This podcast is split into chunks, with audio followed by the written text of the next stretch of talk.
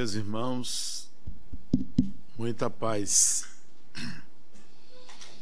Pensar em Jesus, pensar no Natal, não deixa, ao menos a mim, a necessidade de fazer certas reflexões, sobretudo o que faço eu com a mensagem de Jesus.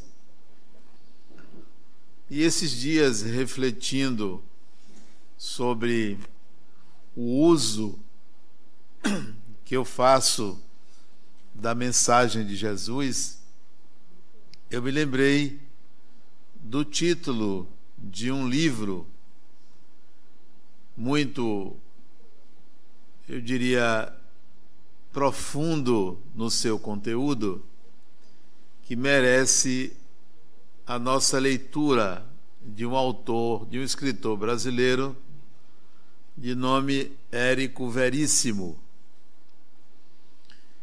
Ele destacou um trecho do Evangelho de Mateus, o capítulo 6, e colocou como título do seu livro. E para não me trair a memória quanto ao conteúdo do capítulo 6, de uma parte do capítulo 6 do Evangelho de Mateus, eu vou ler para vocês cinco é, versículos desse capítulo.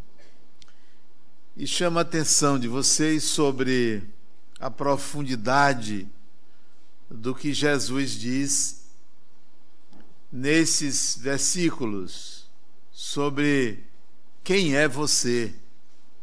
Ele está falando de você.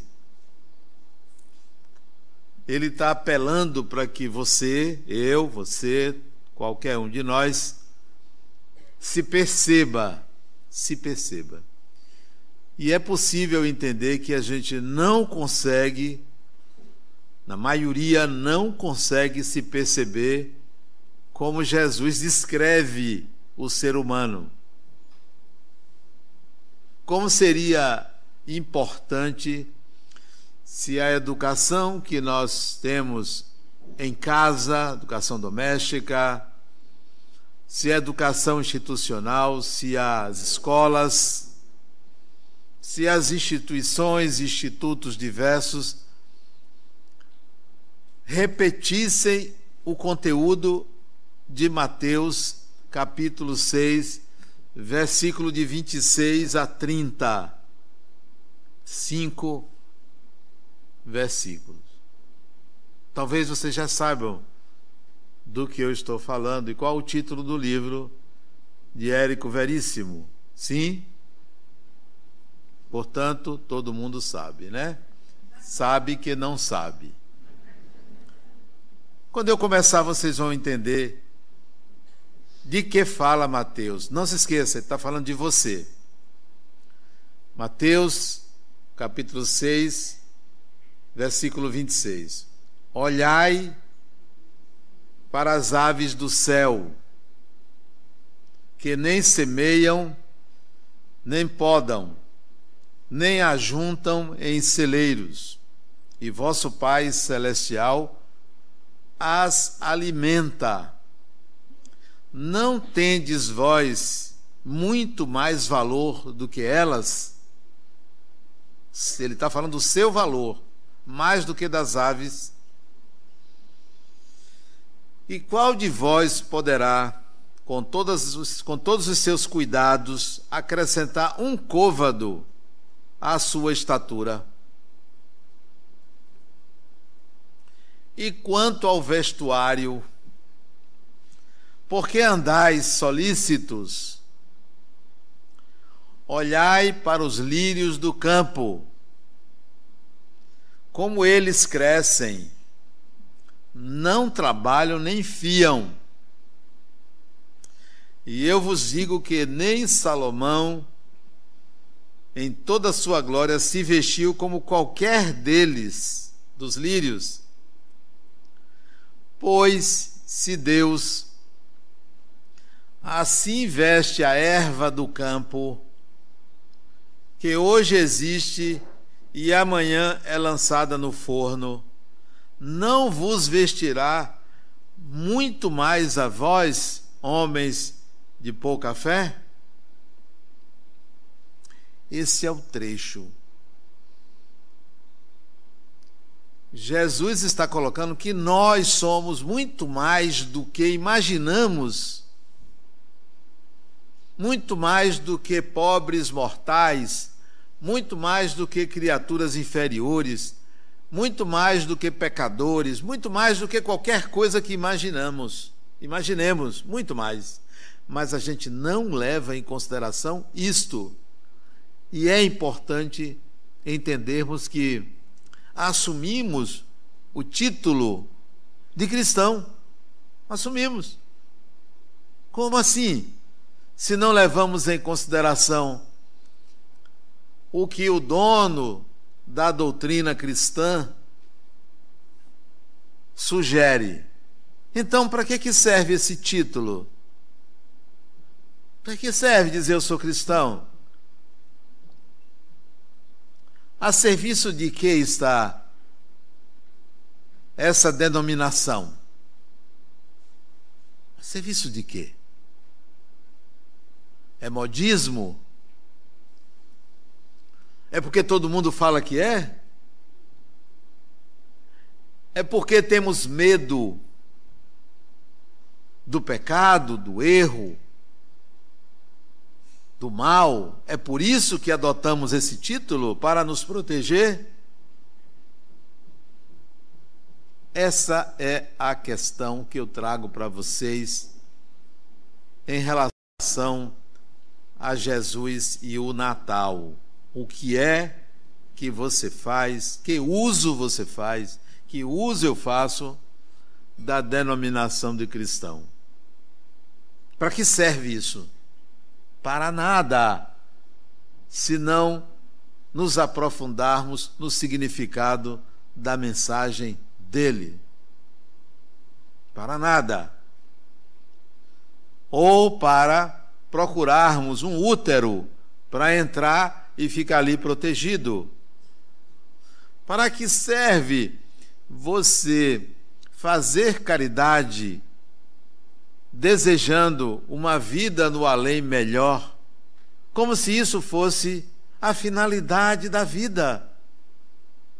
Basta isto? Ou não percebemos que há algo mais profundo no sentido e significado da vida. É muito pouco o que fazemos com a doutrina de Jesus. Me pergunto o que estaria fazendo Jesus hoje, amanhã, 25 de dezembro? O que estaria fazendo ele? No lugar dele, eu estaria olhando para as capitais para os países de denominação cristã e me perguntando: que é que eu fiz? O que é que eu fiz? Me pergunto se ele estaria satisfeito dois mil anos depois, com o andamento da sua filosofia. Eu posso estar equivocado. Mas é claro que ele, ele diria: sim, eu estou satisfeito. Mas ninguém ouviria ele dizer, mas. Ninguém ouviria ele dizer, mas. Quanta gente atrasada. Acho que ele pensaria assim. Estou satisfeito, para não dizer que perdeu. Estou satisfeito, mas é muita gente que se demora para entender o que eu quis dizer. Muita gente se demora. E aí eu faço a minha reflexão. Adenauer, o que é que você faz com a doutrina de Jesus? Que você escolheu estudar, falar, pregar, viver. Faça uma autoanálise. Você, isto é, eu, fazer uma autoanálise. Não para me deprimir, não para me achar mal, mas para buscar uma coerência, coerência entre o que eu sou, o que eu mostro, entre o que eu sinto, o que eu vivo, o que eu penso, o que eu realizo, para fazer esta autoanálise, não para me deprimir ou me sentir culpado absolutamente de nada, porque toda reflexão ela é útil para uma tomada, uma mudança, uma transformação pessoal.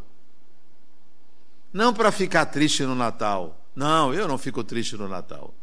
Mesmo reconhecendo o uso ainda acanhado da mensagem, não, não fico triste. Eu adoro o Natal. Gosto muito. Sobretudo de ganhar presente. Adoro. Digo a todo mundo, eu não dou, convenientemente, eu não dou porque não sei dar, mas adoro receber. Conveniente, né? conveniência, né? Adoro o Natal. Gosto de shopping cheio. E todo mundo no shopping comprando presente, preferencialmente para mim. Adoro o Natal.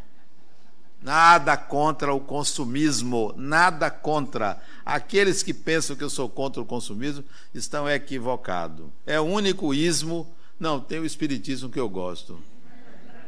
É, tem alguns ismos. O consumismo eu também gosto. Nada contra. Quer gastar dinheiro? Pode gastar. Dinheiro é para gastar. Todo mundo aqui tem dinheiro. Todo mundo. Gaste. Pode gastar. A arte da vida não é ganhar dinheiro, é saber gastar dinheiro. Quando tem, é saber gastar. E se você não tem e gasta, é melhor você voltar para a escola e aprender o que é usar a energia de viver. A energia de viver. Dinheiro é energia de viver. Bom, voltemos às reflexões sobre o uso que nós fazemos. Olha a nossa sociedade, nossa que eu digo mundial, porque Salvador não é diferente de Aracaju, de Nova York, de São Francisco, de Paris, de Pequim, de Moscou, não é diferente. São seres humanos. São seres humanos. Farinha do mesmo saco. Você vai, como eu vou agora, semana que vem, a Zurique. Mesma coisa. Só vê gente. Gente para lá, gente para cá. Mesma coisa. Preto, branco, amarelo, cor-de-rosa, homem, mulher, gay, lésbica, é tudo gente. Tem diferença. As pessoas pensam, ah, eu gostaria de morar não sei aonde. Vá, vá, ver se é bom para tosse. Vá. Você acha que vai encontrar um... Porque tem uma coisa que você vai encontrar lá, você. Ninguém se perde de si mesmo. É maravilhoso você conhecer as cidades do mundo. Tem cidades lindíssimas, mas você vai numa hora dizer para você, e eu? O que, que eu estou fazendo aqui? Que coisa bonita, mas eu tenho que dar conta de mim. Dar conta de mim. Pessoas, ah, eu vou morar nos Estados Unidos. Pode ir, você vai ter que dar conta de você lá também. Porque ninguém consegue se esconder de si mesmo. Você está procurando um buraco para você entrar, para se esconder, ninguém lhe vê, mas tem um olho que é o seu sobre você mesmo, que nunca cega, nunca cega. Olha que coisa fantástica.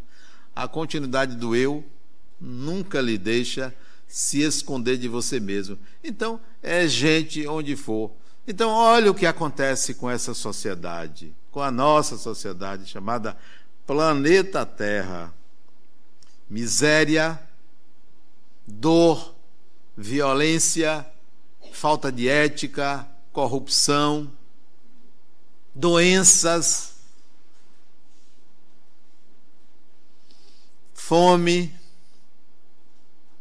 ausência de sentido para a vida, vazio existencial.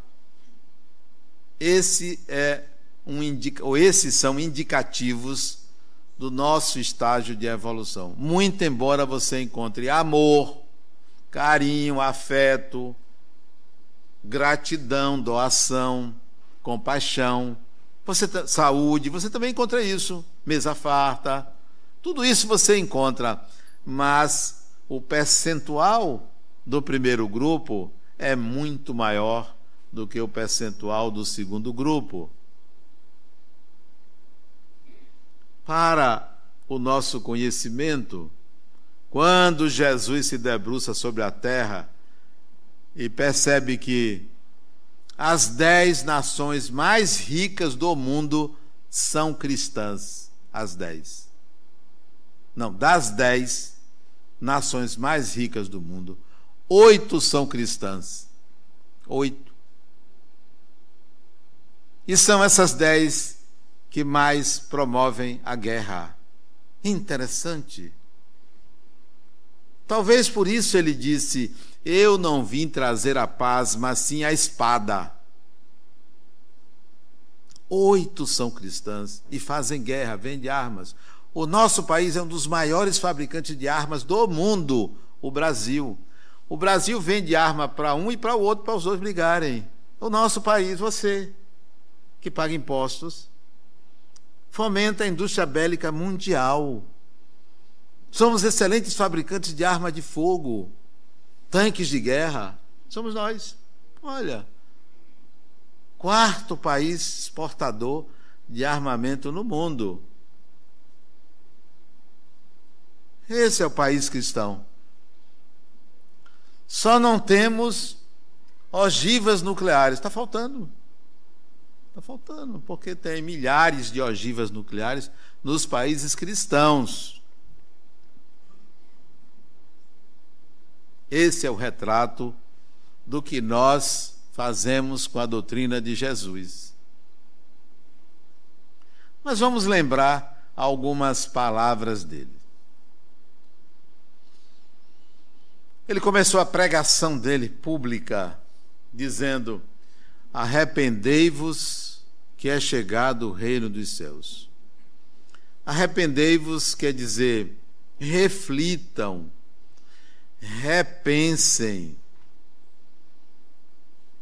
analisem suas condutas,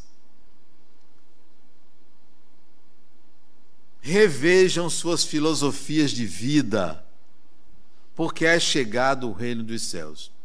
Já chegou, se vocês não sabiam, já chegou. Mas a maioria acredita até hoje que o reino dos céus é lá em cima. Ainda acredita que é um lugar no espaço. Olha que ingenuidade. Ainda acredita que o reino dos céus é uma cidade espiritual, quando não acha que existe céu.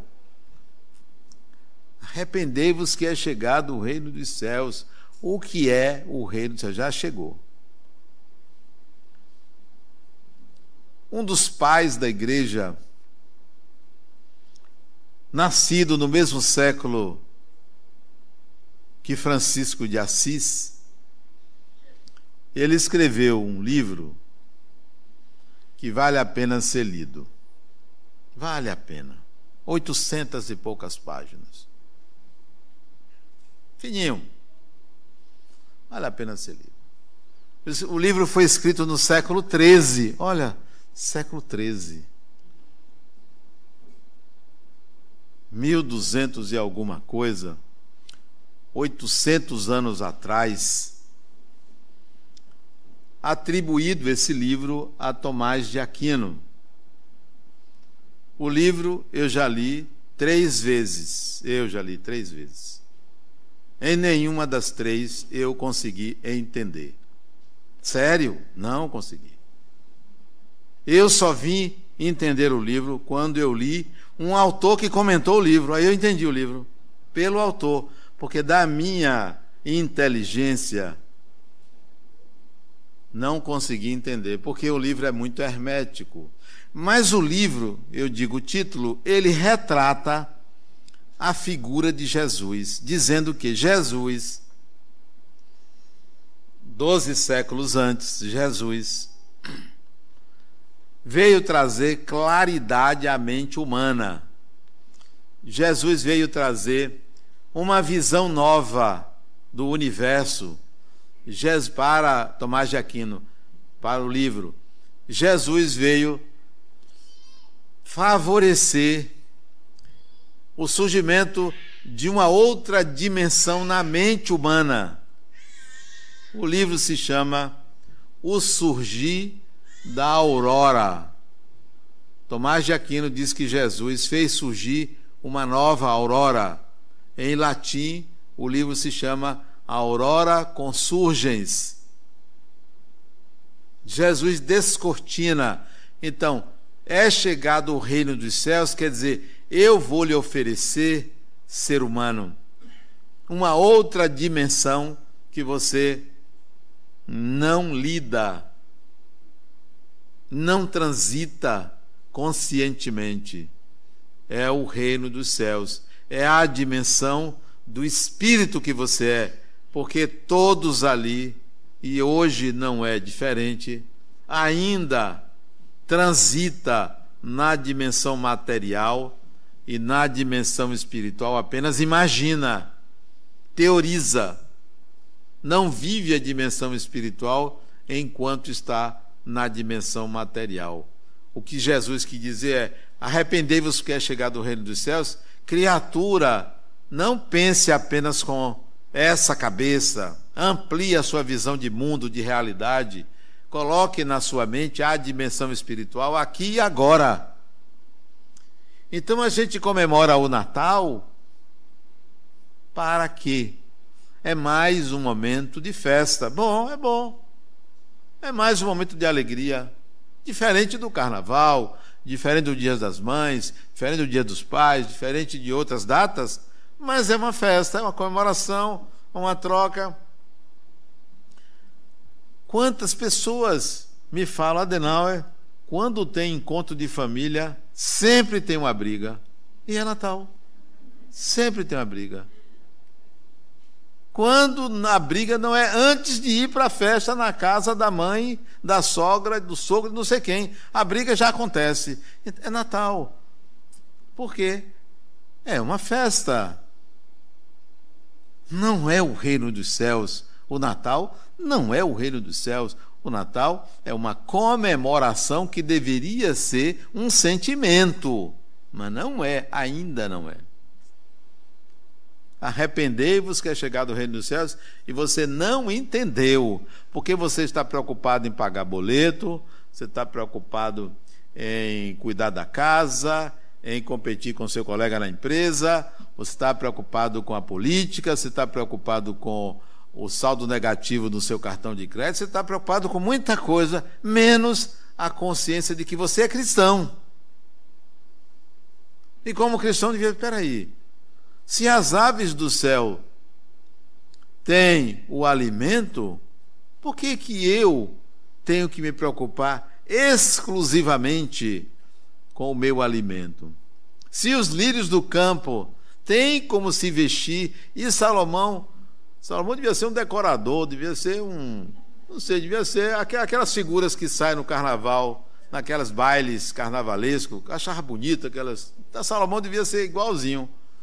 Mas o lírio é mais bonito do que ele. Se o lírio que não planta, não ajunta nada em celeiro, vai para o forno, é queimado. E nós ficamos preocupados com o dia de amanhã. O amanhã tem seu dia. É hoje, é o agora. Eu sou espírito hoje e agora. O Natal é permanente. Então, se a gente olhar para o Evangelho, nós estamos um pouco distantes, porque adotamos uma retórica estética de mostrar uma boa imagem de cristão. Pronto, tá bom. Educado, polido, caridoso. É isso ou a aurora com surgens que Jesus veio trazer é uma nova dimensão a ser vivida? Parece que nós estamos ainda no jardim de infância, vivendo para cumprir tabela, sabe? Fim de campeonato. Vitória, Vitória, saber, foi campeão? Ô, oh, Vitória foi campeão. Vitória. O outro quase, mas o Vitória foi campeão. Vai botar Vai não? A estrela? Não pode não? Vai votar. Vai votar. Vai votar. Agora, por que, que eu falei isso? Não, já entendi. Não, a gente fica olhando as coisas de um ângulo extremamente pequeno. Estamos cumprindo tabela, estamos vivendo assim por viver, preocupado com coisas pequenas, menores. Ora, a vida menor, a vida do personagem, a vida material, ela não é difícil de ser vivida. Viva! Não incomode ninguém. Não incomode ninguém. Viva a sua vida. Trabalhe. Busque sua autodeterminação. Pronto. E agora, você é espírito. Reino dos céus é isso. Você é espírito aqui e agora. Você não vai fugir de você. Você pode se esconder de todo mundo. Ninguém sabe o que você faz na intimidade. Ninguém sabe das suas transgressões. Ok, sem problema, ninguém é obrigado a saber. Agora, dê conta de você. Dê conta de você. Vamos lá. Em outro momento, essa ninguém escapa. Jesus disse assim: Amai os vossos inimigos. Não escapa ninguém. Quero ver você cumprir isso. Quero ver. Amai os vossos inimigos. É possível, desde que você assuma que você tem um inimigo. Porque tem gente que diz, eu não tenho inimigo. Tem sim, e eu posso dizer quem é. O seu maior inimigo é você. É seu inimigo, você é seu inimigo. Sabe por quê? Porque você acredita que tem um diabinho de um lado e um anjo do outro. Olha, é seu inimigo, são suas crenças limitantes. Amai os vossos inimigos. Há uma parte de mim Adenauer, que eu não posso negar. É quando eu tenho raiva. É quando eu quero torcer o pescoço de um, dois, meia dúzia. Tem, existe essa pessoa dentro de mim. É quando eu quero, eu não quero matar ninguém, mas gostaria que Deus matasse meia dúzia. Não, eu não quero matar. Esse sou eu. É. Quantas vezes já pensei, tomara que tenha um infarto. E a pessoa não tem, olha. Não tem. E às vezes eu peço a Deus, faça essa caridade, e não faz. Esse existe dentro de mim e eu gosto dele. Hoje eu estava assistindo um documentário muito interessante. Muito interessante. Hoje de manhã cedo os dez homens mais perigosos da história mundial. O primeiro que apareceu foi Gengis Khan, depois Hitler, Napoleão Bonaparte, é, aquele lá do aquele peça Dario da Pérsia, dez, dez, Alexandre o Grande. Aliás, Alexandre, que inteligência fantástica! Um império enorme desencarnou com 32 anos. Jovem, já não valia nada. 32 anos. Não, não pense que você é anjo e nem pense que você é demônio. Você é gente, é espírito que tem dentro de você a capacidade de ser seu próprio inimigo. Ou você acha que você deve esquecer que você, quem você é, idealizar uma pessoa fantástica, maravilhosa, correr atrás disso, jogando a poeira de você mesmo debaixo do tapete, as suas iniquidades, os seus equívocos, a sua maldade debaixo do tapete? Por que, que você não assume que você também é isso? Porque você criou um inimigo dentro de você. Como você não quer enxergar, você enxerga fulano, patrão, o governo, não sei quem, fulano. Você vai projetar nos outros quem você é. Então, se você vem a mim aqui, ou na minha profissão, onde for, dizer, Adenauer, Por que, que eu só atraio o homem que não presta? Eu vou dizer, porque você não presta, criatura, é claro. Não, eu escolhi mal o pai de meu filho, é? E a mãe? Quem foi que escolheu a mãe? É interessante como a gente tem essa tendência, esse protocolo psíquico de acreditar que o mal é o outro. Eu não sou. Para que? A pergunta é: para que você está passando pela experiência que você atribui a causa ao outro? Para quê? É, e, e o para quê é seu. Não tem o outro, é seu. Amai os vossos inimigos quer dizer, compreenda a sua natureza, a sua real natureza. Entenda que ele mora de, dentro de você, o acolha, apenas não ceda a realizá-lo. Não ceda a realizá-lo. Ele está em você, ele te pertence.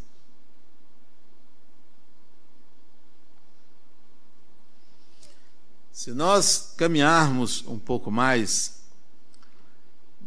sobre o uso que a gente faz da doutrina de Jesus, ou o que nós fazemos com Jesus, não fomos nós que matamos Jesus, foram os próprios judeus.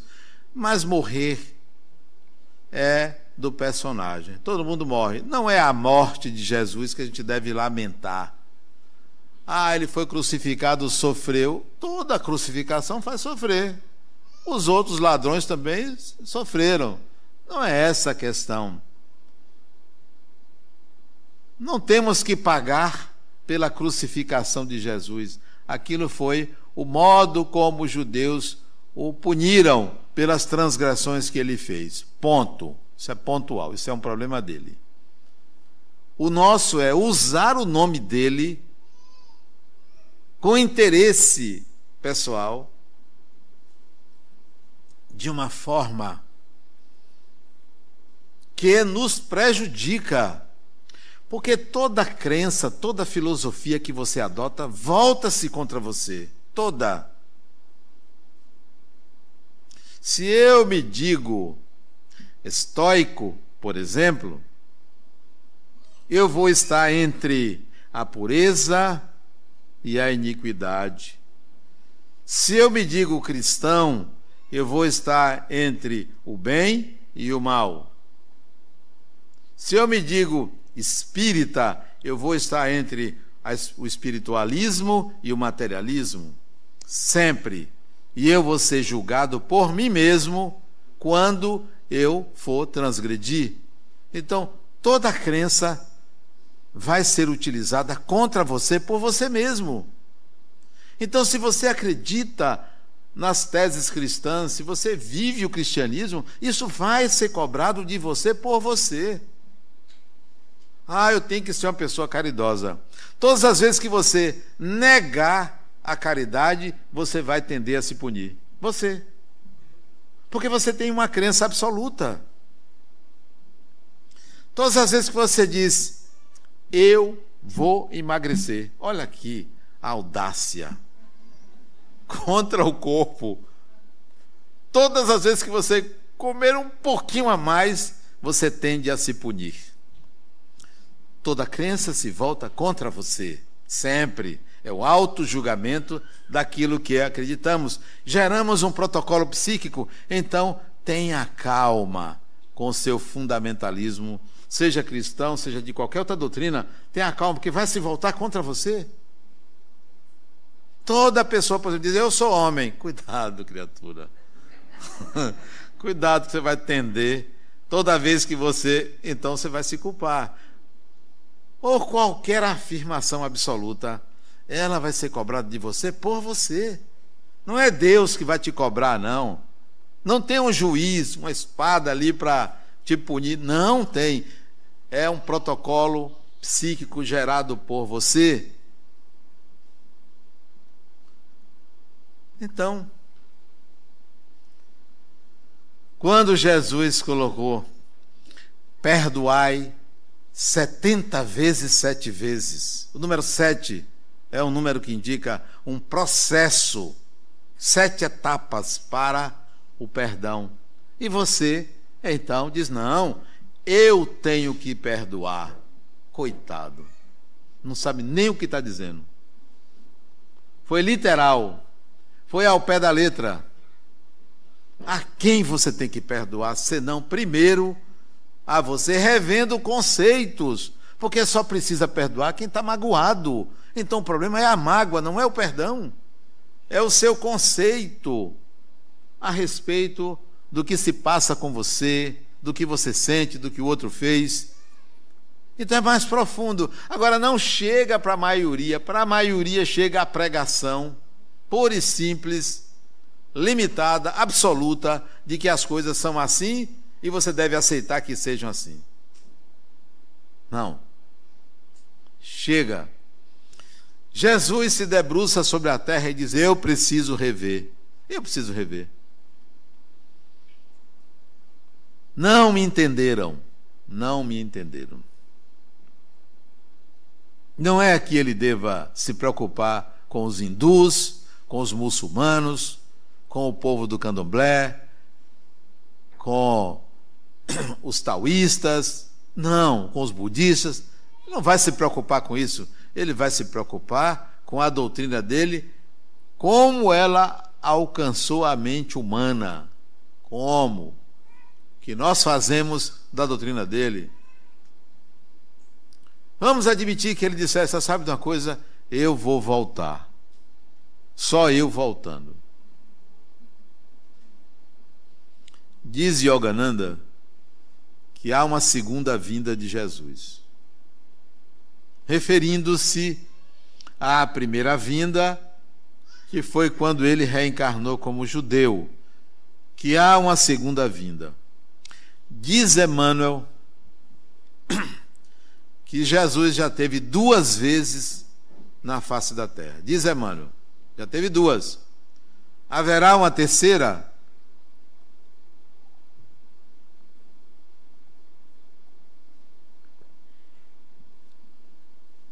Emmanuel diz que Jesus esteve a primeira vez na Terra há pouco tempo atrás, quatro e meio bilhões de anos. Pouco tempo, bagatela, em relação ao tempo do universo. Hoje os cientistas, os astrofísicos estão dizendo que o universo não tem 13, 14 bilhões de anos, tem muito mais porque os novos telescópios, sobretudo o James Webb, já está trazendo novas informações sobre a fuga das galáxias, teorias e teorias que estão revendo o tempo do universo. Mas, segundo Emmanuel, Jesus esteve no solo do planeta a primeira vez para formar de uma nebulosa a Terra. Na formação da Terra, primeira vez. E a segunda vez, quando ele veio judeu duas vezes. Será que ele viria uma terceira vez? Será que ele se debruçaria sobre a terra, olhando para você e diz assim: é, não tem jeito não. Continua pensando de uma forma limitada. O jeito é eu ir lá e falar de novo. Vocês acham? Não viria. Não viria. Se viesse, seria um influencer né? Teria que ser um influencer. Como é que ele foi pegar na praça pública? Não. Antigamente, lá no tempo dele, não tinha jornal, não tinha TV, não tinha microfone, não tinha. Hoje, você tem a internet, que é uma bênção divina. Então, ele seria, talvez, um grande influencer, bilhões de seguidores, né? Porque o cristianismo é a, maior religião sobre a terra, embora que a mais dividida, mas é que tem maior número de adeptos. Então ele seria teria bilhões de seguidores, usaria um brinco, né? Uma tatuagem para se envolver, porque é do povo, né? Tem, né? Seria uma influência assim bacana, bem bem legal, bem escolado, né? Cheio de gírias, etc, antenado. Não seria um pregador formal, aí acabar o povo ir embora. Todo mundo está cheio de pregadores formais. Não, ele não viria. Nem espere. Nem espere. Eu conheci uma pessoa lá em Morro do Chapéu há muitos anos. Eu fui fazer uma palestra, disse, Adenal, eu quero que você conheça o nosso é, campo de pouso de disco voador. Eu fui conhecer, eu fui conhecer lá, campo de pouso. Aqui as espaçonaves chegam. Até hoje não apareceu uma. Só ele vê. Só ele vê. Então, não, não seria assim. Não viria. Como essa doutrina pode ser ressignificada, não alterada? Eu não alteraria uma letra do evangelho, eu não alteraria. Ah, não, vamos mudar esse conceito. Não, não alteraria nada. É ressignificar rever segundo outro paradigma. Olha o que Allan Kardec fez em abril, não, em janeiro de 1864. Ele lançou um livro muito significativo. Redirecionou o espiritismo nascente, introduzindo conceitos especificamente religiosos quando ele publicou um livro chamado A Imitação do Evangelho. A Imitação do Evangelho. Lançou. Depois os espíritos disseram: corrija. O título está inadequado. Na segunda edição, ele colocou o título correto: O Evangelho segundo o Espiritismo. O que é isso? Veja o Evangelho de acordo com outro paradigma paradigma que o Espiritismo traz. E é isso que nós precisamos fazer com todas as religiões, não é só com o cristianismo, não. Porque os seus fundadores, eles, hoje, depois de centenas, dezenas de séculos, centenas de séculos, ressignificariam suas doutrinas. Jesus ressignificaria o Natal, o renascimento, o perdão, o amor, tudo ressignificaria à luz de quê? Qual o novo paradigma? O Espiritismo trouxe o paradigma da reencarnação, da mediunidade, da existência da dimensão espiritual. Isso é um novo paradigma que não estava lá no judaísmo, que não estava no cristianismo nascente. Jesus ressignificou. Allan Kardec trouxe uma. ressignificou o que veio do judaísmo. Allan Kardec, com o Evangelho segundo o Espiritismo, ressignificou o que veio do cristianismo. E nós agora, menos de dois séculos depois, precisamos ressignificar. Aliás, ressignificar é cada vez mais necessário em muito pouco tempo. Daqui a 10 anos, o que nós acreditamos já tem outro significado. A velocidade do saber humano é enorme. Eu estava assistindo um documentário há uns três ou quatro meses atrás sobre o Homo na LED. Alguém assistiu? Homo na LED. É uma revisão no conceito da evolução do macaco ao humano. É simples o documentário. Olha o que é ressignificar. A ideia é que o macaco tem um cérebro menor, o humano tem um cérebro maior. O humano enterra seus mortos, o macaco não enterra seus mortos. O humano enterra seus mortos e coloca utensílios para ele usar depois da morte. O macaco não coloca isto nos seus mortos. Isso significa que a visão do macaco é não há vida após a morte, a visão humana há vida após a morte. E há toda uma evolução, desde o Australopithecus, que é próximo do macaco, até o homem de Neandertal, que é próximo do Homo sapiens. Então, há toda uma estrutura craniana, volume cerebral que vai se ajustando para o humano. Só que eles descobriram, no meio, 250 mil anos atrás, uma caverna lá, se eu não me engano, na França, acho que é na França, não, não sei onde é, na LED. E lá encontraram um animal, macaco, com um crânio pequeno, macaco mesmo, que enterrava os mortos e colocava utensílios para que eles usassem depois da morte. Então isso contraria a ideia da evolução. Nós temos lapsos aí. Isso é para dizer a vocês que o conhecimento ele vai se modificando. Einstein quando trouxe a teoria da relatividade geral em 1905, dois anos depois ele teve que refazer. Trouxe a teoria da relatividade especial, uma teoria especial, porque ele viu que a aceleração influenciava na no tempo que ele não contou com isso, ele teve que rever. E a gente tem que rever muitos conceitos. O Espiritismo tem que rever muitos conceitos, ressignificar. Ressignificar. A ideia de karma, absurda ideia de karma, tem que ser ressignificada no Espiritismo. A gente acreditava em karma, isto é, você fez errado, você vai pagar. Não é assim. Lamento dizer aos que acreditam, não é assim. Lamento dizer que os que leem, diz não, mas está escrito. Fulano disse isso, ok. É, respeito Fulano, mas o significado hoje é outro. Não há karma, há predisposição. Ponto. Pode acontecer ou não. Depende de N fatores. Então, nós temos que ressignificar, ressignificar a doutrina de Jesus. Esse Natal não pode ser um Natal triste, tem que ser um Natal alegre. Mas depois que ele passar, diga assim: eu agora vou rever meus conceitos como cristão. Mais ainda, eu vou rever meus conceitos como espírita. O espiritismo não pode copiar, tem que ressignificar, tem que rever. Quando Jesus disse àquela àqueles que estavam apedrejando a mulher, iam apedrejar a mulher, atire a primeira pedra àquele que tivesse sem pecado, é para dizer assim você, reveja todo o seu conceito de culpabilidade. Reveja.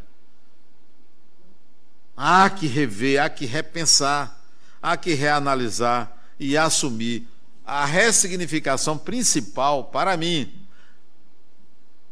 no Espiritismo, é a seguinte. Essa é.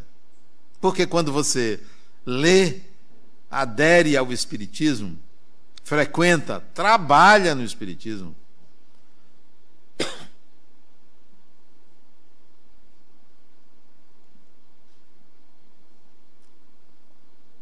Trabalha. Você passa a acreditar na existência dos espíritos. Você passa a dialogar com os espíritos.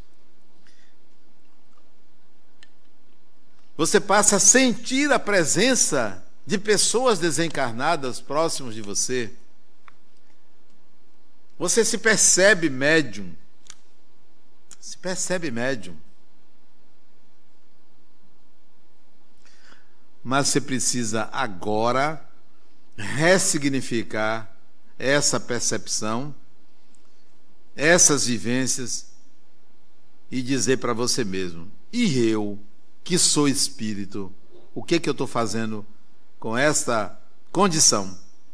Sou espírito. O que, que eu estou fazendo com essa condição? Então, nesse Natal, seja espírito, pense como espírito, trabalhe como espírito, sinta como espírito e viva um Jesus como espírito.